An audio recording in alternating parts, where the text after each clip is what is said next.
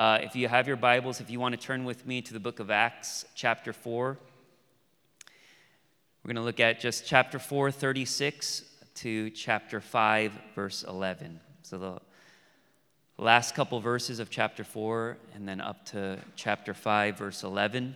If you're following along on a mobile device and you can choose your translation, I'm going to be reading from the NIV, um, and I believe it's going to be on the screen behind me as well. Acts chapter 4, verses 36 to 511. This is the reading of God's word. Joseph, a Levite from Cyprus, whom the apostles called Barnabas, which means son of encouragement, sold a field he owned and brought the money and put it at the apostles' feet. Now, a man named Ananias, together with his wife Sapphira, also sold a piece of property. With his wife's full knowledge, he kept back part of the money for himself, but brought the rest and put it at the apostles' feet. Then Peter said, Ananias, how is it that Satan has so filled your heart that you have lied to the Holy Spirit and kept for yourself some of the money you received for the land? Didn't it belong to you before it was sold? And after it was sold, wasn't the money at your disposal? What made you think of doing such a thing?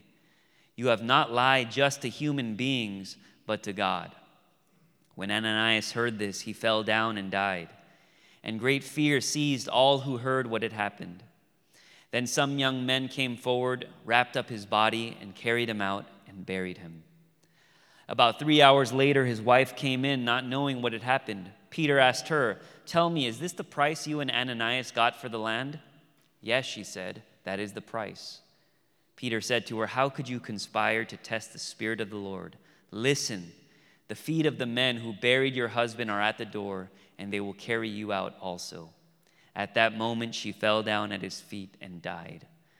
And the young men came in, and finding her dead, carried her out and buried her beside her husband. Great fear seized the whole church and all who heard about these events. Amen. Uh, well, if you've been with us uh, for the past few weeks, you know that our church has been in a series through the book of Acts, which is all about the birth of the church. And up to this point, it feels like this church is on fire.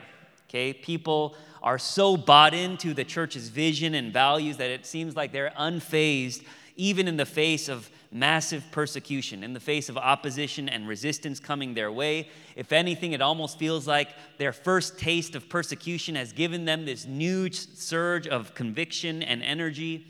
Uh, if you remember at the beginning of chapter 4, Peter and John are arrested for preaching the gospel. They're brought before the authorities and they're threatened that if they keep doing this, they're going to face some real consequences. And so, what do they do?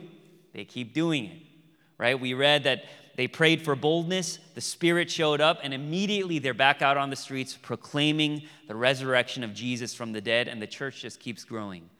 At the beginning of Acts 2, uh, we know that there were about 120 believers gathered together in the upper room by the end of Acts 4, scholars predict that the number was probably at about 10,000. This is a f- rapidly growing church. And we read last week that all these believers were of one heart and one mind, sharing all their possessions so that there was not one needy person among them. Like, I want you to think about how insane that is. A church of 10,000 plus people sharing one heart and one mind, giving away all that they have to complete strangers. And they're not giving away their leftovers, they're not giving out of a surplus. We read that they're giving their own homes, they're giving their private property, they're giving away their land, they're sacrificing their way of life to meet the needs of others. Like many of us can't even conceive of our own families being like this, and yet you have a church of 10,000 plus people operating in perfect harmony with itself. And chapter 4 ends by highlighting a man who perfectly embodies everything that's happening in this community. This man, Joseph, whom the apostles called Barnabas, and we read that he sold a field he owned and brought the money and put it at the apostles' feet so they could then distribute the money to someone in need. Amazing. But then you have chapter 5 immediately after this. And in the first two verses of chapter 5, we're introduced to another man named Ananias and his wife Sapphira, who also sold a piece of property and brought it to the apostles' feet. But they, they didn't bring the whole amount, right? Rather than give all the proceeds away, we read that they kept a little piece for themselves. Sin has officially entered the church. Now, I get asked a lot what I believe to be the greatest threat to Christianity and the church today in the modern age. And I think a lot of people believe that the greatest threat to Christianity is something that's happening outside of the church politics, secularism, media, progressivism. And so we do so much. We do everything in our power to basically protect ourselves and our family members from all these outside forces. But if there's anything this story is going to show us today, is that the greatest threat to Christianity may not be what's happening on the outside, but what's happening on the inside. That the problem isn't with those heathens out there, but maybe the problem is with you and me in here. And we can infer this because of how God deals with this situation of Ananias and Sapphira. Like, you literally, like, I want you to think about this, right?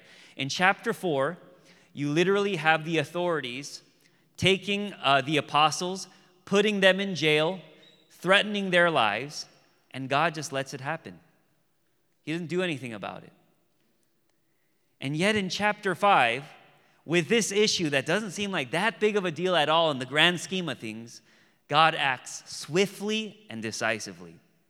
Okay, if you know this story, it's pretty wild. Okay, so Peter, he calls out Ananias on what he's done. Ananias doesn't even get to respond, and then it's just like, wha-bam, he's dead. Okay?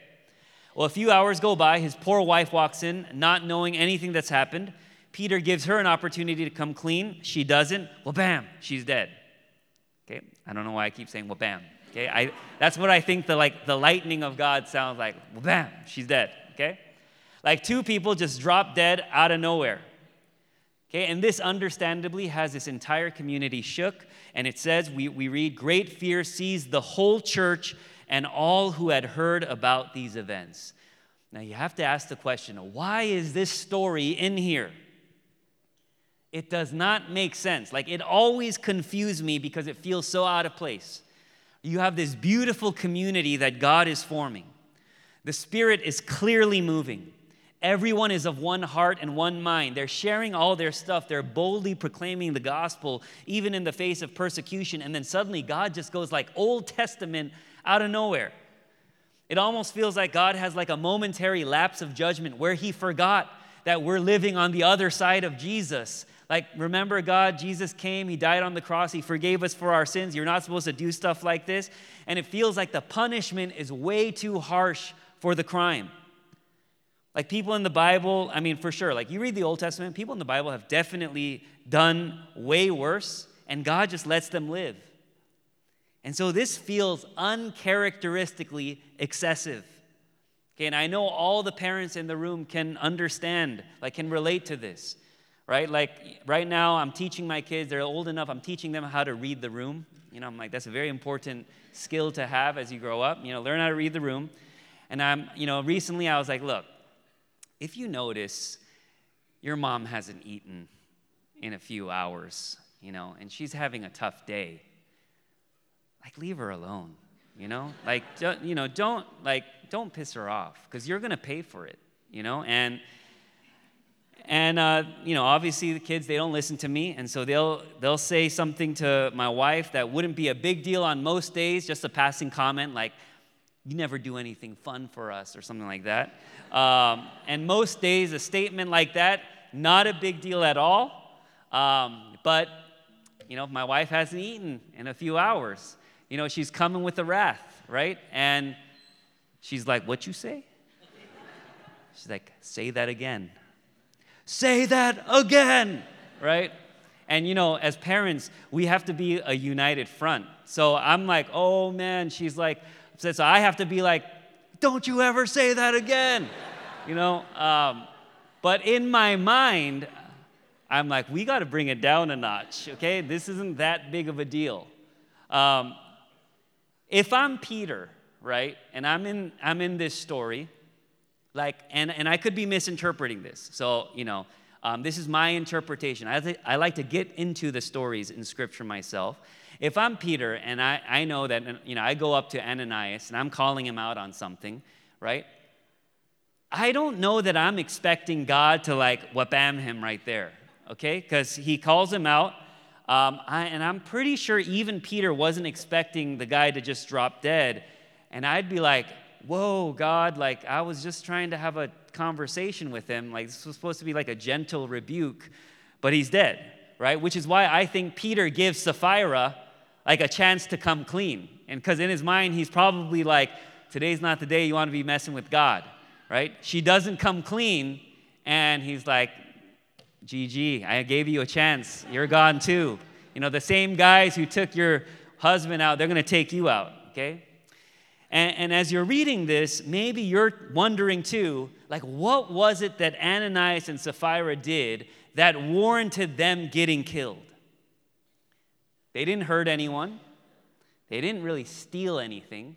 They sold their own property and they still gave some of the proceeds away. Like, that had to count for something, right? And yet, because they lied about it, God strikes them dead. Like, I used to think this passage was all about greed or hoarding, right? Like, not being able to give all of what we have to God, something like that. But it's very clear when you read this story that the primary offense here is lying. In verse 3, Peter says, Ananias, how is it that Satan has so filled your heart that you have lied to the Holy Spirit and have kept for yourself some of the money you received for the land? And then later, in a couple verses later, he says, You have not lied just to human beings, but to God. The emphasis is clearly on lying. Now, does this mean God is going to strike dead everyone who lies? Obviously not, because if that was the case, none of us would be alive right now, okay? They say that the average American lies about four times per day, okay? So, I mean, can you imagine, like, hey, you like my new haircut? Love it. Well, bam, dead, right? Sorry, I can't make it into work today. I'm feeling a little sick. Bam, you're dead, right? I mean, obviously, this is certainly not like God, God is not trying to tell us that everyone who lies, I'm going to strike dead right? But whenever something in Scripture feels pretty extreme or flies in the face of our own expectations, it means we have to pay attention because it usually means God must be attempting to convey something significant. And more specifically, he must be attempting to convey something significant about the type of community he wants to form. Like there are all sorts of sins that God could have singled out as this first church is being established. But of all the sins, he wants everyone to know that the one sin he will not tolerate in his church is lying and hypocrisy. It's as though God is sending a clear message that the biggest threat to true community is people who pretend to be something or someone they're not. If there's one thing that is clear throughout Scripture, it's that God cannot stand those who project a certain image of themselves and hide who they really are. It wasn't the immoral, irreligious people who God was harshest with. It was always the people who acted religious as a way to lie to themselves and others. It was the people who, who acted like they were doing something good, who acted kind, who acted generous. In Isaiah 1, God is talking to a group of hyper religious people who think they're doing all the right things. Right? They pray, they gather to worship, they make extravagant sacrifices, they fast, and yet he calls them out, and this is what he says and, and this is the message translation, and I want you to imagine God speaking to the church like this. This is what he says in Isaiah 1 Quit your worship charades.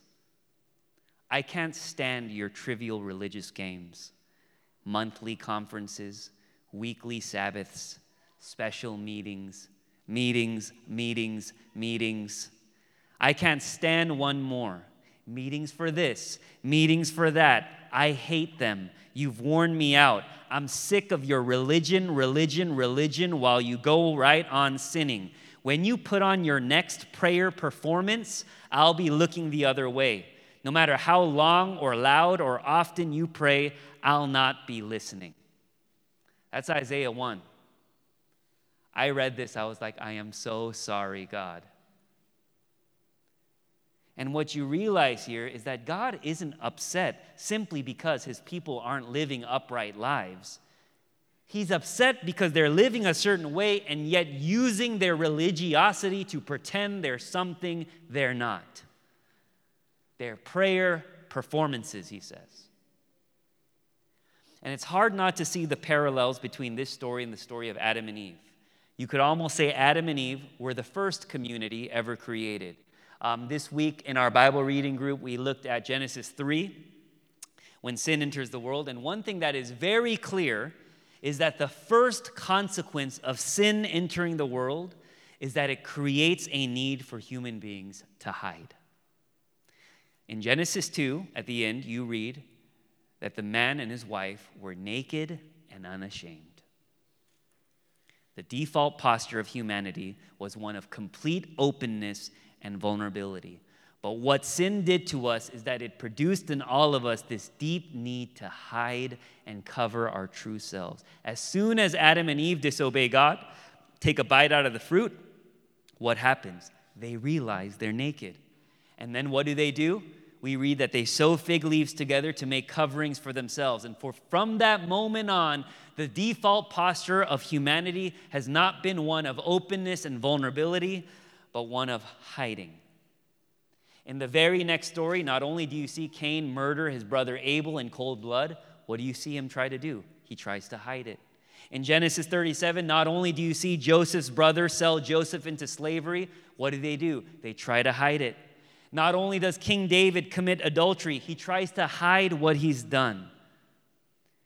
It isn't just that Ananias keeps some of the proceeds of the sale of his property for himself, it's that he tries to hide what he's done. It's that he tries to pretend he's someone he's not. Everyone wants to cover themselves. Everyone is afraid to be seen for who they really are, and so we hide and we hide and we hide. You see, in the first few chapters of Acts, we, like Luke records for us, and Luke creates this picture of an Eden esque community, right? Where people are living in perfect harmony with one another and with God. It's this community marked by radical unity and radical generosity. It's a community living the way it was meant to be lived. And I don't think it's a coincidence that the very first internal problem the early church has to deal with is the problem of people hiding who they really are. Adam and Eve, Ananias and Sapphira. Right? The enemy is very, very smart and shrewd, but the enemy is not creative. The enemy is extremely predictable. From the beginning of time, the enemy has attempted to destroy community by convincing us we need to hide by making us believe that we would not be loved or accepted if people knew who we really are. And I don't have to convince you this is a problem because we live in Los Angeles in 2023. We live in the image capital of the world. In the age of social media, where we are trained to craft a curated version of ourselves, where we have so many resources at our disposal that allow, us to hide the reality of who we really are. We hide behind our filters. We hide behind our wealth, our looks, our popularity, and for many of us, we hide behind our religiosity. Like Ananias and Sapphira, we want to prove to everyone around us that we're good people, that we're generous people, that we're kind people, we're good husbands and fathers and mothers and wives, we're good Christians. We don't want to be canceled or rejected. We want people to see us in a certain light. And slowly but surely, our entire existence becomes one big performance as a way to mask who we really are and what's really underneath the surface. I am a second generation Korean American immigrant, and I can tell you, I knew a lot of immigrant families growing up. I knew they were broke, but they always drove a nice car and they always carried a nice bag. Like those were the givens. And you realize that that desire to hide has been ingrained in us. And we still do it all the time. I do it all the time. especially in my role as a pastor. There is a great temptation to project a certain image of myself to the congregation. There is a great temptation to be someone who I'm not really all the time. And God may not strike us dead on the spot, but one thing is for certain this impulse to hide is killing us, and it is destroying all of our relationships. Well, what if I told you today that you don't need to hide anymore? What if I told you today that you don't need to put on an act, that you don't need to be someone you're not? What if I told you that you can come exactly as you are, with all your flaws and imperfections and shortcomings, and still be accepted and loved? Wouldn't that be amazing? To show someone the worst parts of yourself and then have that person tell you they still love you. You know, I think we read a story like Acts 5 and we think God is so punitive and harsh. But when you stop and really pause to reflect on what's happening here, you realize that this story is actually a reflection of the Father's love. That his reaction is actually an expression of his deep care and concern for his children. You know, I remember I used to attend a church in Boston where uh, after the service, we would all get together and we would have a meal. Um, and this is like, this was actually before nut allergies became like a bigger thing and people started to become more aware that people were allergic to nuts. And I remember that uh, there was a child, four year old boy, severely allergic to nuts. Okay. And we're all gathered there in the fellowship hall. Everyone's eating, having a good time. And one of the older kids, I guess, gives the four-year-old boy like a peanut M&M. Without thinking, this mom from the other side of the room be like stops her conversation mid, mid sentence, beelines it across the room. I'm not even kidding. There's a table full of food. She clears out the entire table full of food all the food is on the ground. She grabs her son, puts him, puts him on the table, takes her hand, reaches into his mouth, and pulls out the peanut M&M. And everyone was like, well, I guess dinner's over now. And it was so extreme for us, but it wasn't extreme for that mother because she knew what could kill her son. And she was willing to do everything in her power to make sure her son did not die. What feels extreme and harsh for us is a picture of the Father's love for his bride, the church. And he says, if there's anything that will kill this community, it's when people feel the need to hide who they really are. And we see this impulse in the gospel itself a God who will willing to go to every extreme willing to endure every kind of humiliation and pain in order to save us. Jesus Christ, the only one who had absolutely nothing to hide, the only one who had a spotless record, had the sin and shame of all of humanity placed upon him on the cross. Jesus was stripped naked so that you and I would be clothed. This is the Father's heart a father who deeply desires for his people to live in a community where they can come as they are with all their baggage and imperfections, knowing that Jesus died for them at their worst. This is the kind of community God longs for you and I to be a part of. Now, this text is not for us to say, oh my goodness, we have to be perfect like Barnabas, right? If we don't want God to kill us, right? No, the fact that Luke juxtaposes Barnabas with Ananias and Sapphira back to back is to say, look, in every community, you're going to have imperfection. Every community is going to have a mix of glory and brokenness. Every community is going to have a Barnabas and it's going to have an Ananias and Sapphira. If you haven't been disappointed at this church, you just haven't been here long enough. I guarantee you, if you're at Citizens long enough, you will experience one of two things. At some point, you will experience the glory of God because you will meet some incredible people who embody Christ's love in incredible ways. You will see selfless acts of generosity and kindness and goodness. And I can say that because I've experienced it myself. But if you stay here long enough, you will also see the utter brokenness of our humanity. You will see gossip and anger and division and unforgiveness. You will encounter people who are difficult and selfish, but that is what makes the church the church. As they say, the church is not a museum for saints, but it's a hospital for sinners. What do you expect when you walk into a hospital? You expect to see a whole bunch of sick, people. In fact, the only reason you would be at a hospital is because you're probably sick too. Are you willing to be a part of a community like that? Because the message of Acts 5 is not let's get rid of all the imperfect sinners in here. The message of Acts 5 is let's be the type of church where sinners and imperfect people don't feel they need to be perfect, where they don't feel the need to hide, where they don't feel like they have to pretend, a church where people are clothed in the grace of God. You see, God's grace has been clothing humanity from the very beginning of time. In Genesis 3, after Adam and Eve sin, God looks at their feeble attempt to try to cover themselves with these fig leaves, and we read that He makes new garments of skin to clothe them. They still have to face the consequences of their actions, right? God spells out this is, these are the consequences of what you've done.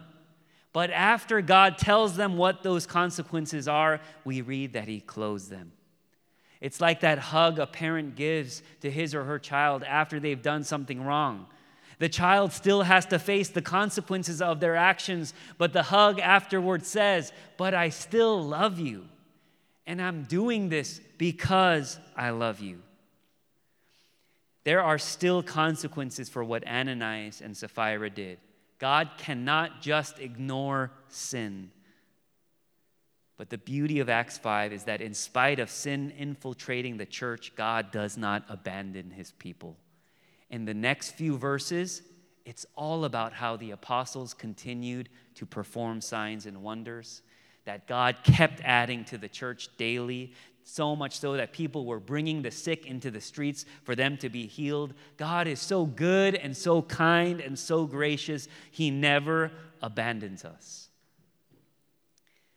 So, the big question now is how do we cultivate this kind of a community in a city like LA? Where we know that our first impulse is always going to be to want to hide and pretend and perform. And I'm going to give us just two quick applications. The first is accountability, and the second is affirmation. Accountability and affirmation. First, accountability. Accountability is a dirty word in the church. Okay? Um, a lot of people get triggered by that word, and I understand. Because for us, a lot of times when we think of accountability, we think of a pastor who finds out you sinned, brings you up on stage, and makes you confess to everyone. And we say, that's accountability. No, no, no. Accountability, all it means at its core is just inviting people into your life who you're willing to be vulnerable with. It's opening your life to others and providing a space where others can open their lives to you. It's practicing what it means to be fully known and fully loved. It's allowing people to say hard things that maybe you don't want to hear. And it's also being courageous enough to tell someone you love the hard things that maybe they don't want to hear. You see, when the gospel takes a hold of your life, it gives you both a supernatural confidence and a supernatural humility. It gives you the confidence to be absolutely vulnerable because there is nothing I can tell this other person that God doesn't already know. So I'm like, honestly, I have nothing to hide because God knows everything there is to know about me. God, knowing all the junk in my life, still loved me so much that He died for me. So you can judge me, you can think what you want about me, but it doesn't change the fact that I'm forgiven and accepted because of Christ's work on the cross. It gives you this supernatural confidence to be vulnerable. But not only that, it gives us a supernatural humility. That when somebody does open up their lives to us and somebody does tell us, hey, I've been thinking some weird thoughts hey, I've done this thing that I'm kind of ashamed of. Hey, this thing has happened in my past. We don't respond by saying, oh my gosh. We're like, I can't believe you would do that. Or I don't think you can be here. I don't think we can be friends anymore. Rather than, our, rather than that being our first instinct, our first instinct will be, oh, you too? I'm broken just like you're broken. And I need grace just like you need grace. And let me tell you, if you don't have anyone in your life right now who can call you out, or you find yourself getting super defensive anytime someone says something you don't want to hear, you're on a dangerous path. What Adam and Eve and Ananias and Sapphira have in common is that in both cases, it was one person who committed the act and the other person who stood there and did nothing. In Genesis 3, we read that it was Eve who bit the fruit but for some reason, it's very clear that it says Adam was with her. In Acts 5, it said it was actually Ananias who held the money back, but it said Sapphira had full knowledge of what her husband had done. Because of that, both are responsible for what happens. We need accountability in the church. But second, along with a culture of accountability, we need a culture of affirmation. And that doesn't mean we go around and we say everything's good, because sometimes people need to be called out. Sometimes sin needs to be called out, injustice needs to be called out. But let me tell you the fastest way to choke community is to create a culture of condemnation and judgment where all we do is criticize and cut people down, where people start to feel like I have to behave a certain way in order for this community to accept me. Part of cultivating a gospel shaped community is making it a point to regularly encourage and affirm one another so that those here know that they're created in the image of God, so that everyone around you knows that you're rooting for them and you won't abandon them even if you see the worst parts of them. You see, from Monday through Friday, many of us are walking into workplaces, many of us are finding ourselves in relationships where we feel like if we're not a certain way, we're gonna be condemned here. We're not gonna be accepted here. And so, to be a part of a, I can't tell you how transformative it would be to be a part of a community where you come with all the worst parts of yourself and people say, It's okay, you're doing it. I see God working in your life. Hey, like, remember where you were two years ago, five years ago, 10 years ago? You're making progress. Praise God. We need to hear that. We need to know that there is nothing that would separate us from the love of God in Christ Jesus. You know, one of my, let me just close by saying, one of my favorite things we do as a church each week uh, is the practice of confession, okay? And, you know, this is not to call out those of you who come late, but there is this thing before the sermon that we do called the practice of confession, okay? Just throwing that out there. It's really great, okay? Um, but that one minute of silence might be just as impactful, maybe even more impactful than listening to an entire sermon. And I believe that that one minute of confession is an act of resistance against a narrative that says we need to be hidden in order to be loved. We need to hide in order to be loved. In confession, we bring all of our brokenness to God, not because He doesn't already know everything and see everything, we bring all of who we are to God so that we can learn to live in the freedom the gospel gives us. And what happens right after we practice confession? We get words of assurance. They're God's words that remind us that there is nothing we could bring to God that would separate us from His love in Christ Jesus. This is the promise and joy of living in the gospel to be fully known and fully loved. Let's pray.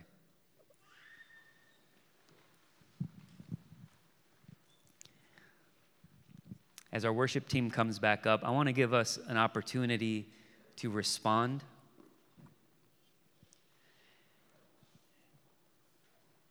And as our eyes are closed, I just want to first say that all of you here in this room are a part of creating a type of culture here at Citizens. And I would say there are two types of people that our text today is speaking to. And I believe there are two different invitations. I believe our text is speaking, one, to the person who is scared, to be open and vulnerable, to bring the full, uh, to bring all of their life to this community. Because maybe you have experiences where you feel condemned, you felt condemned or judged. And it's, it, it breaks my heart that a lot of times the place we get condemned and judged the most is the church. I also believe that this text is speaking to the person who, whose natural first move is to condemn or to judge or to criticize.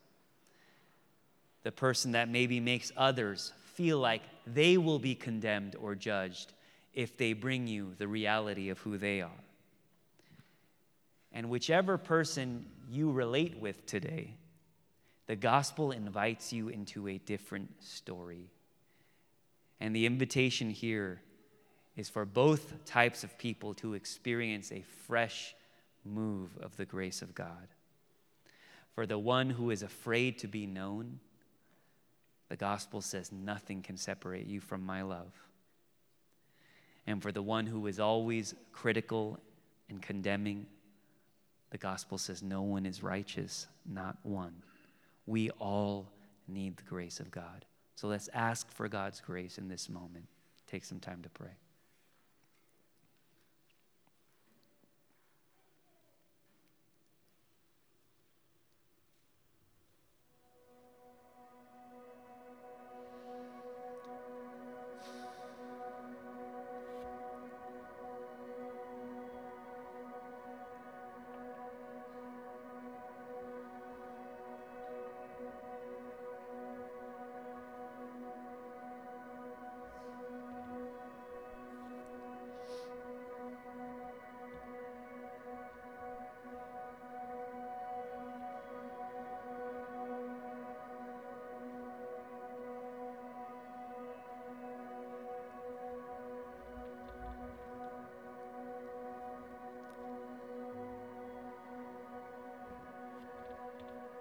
Lord, we confess to you that we are serial hiders.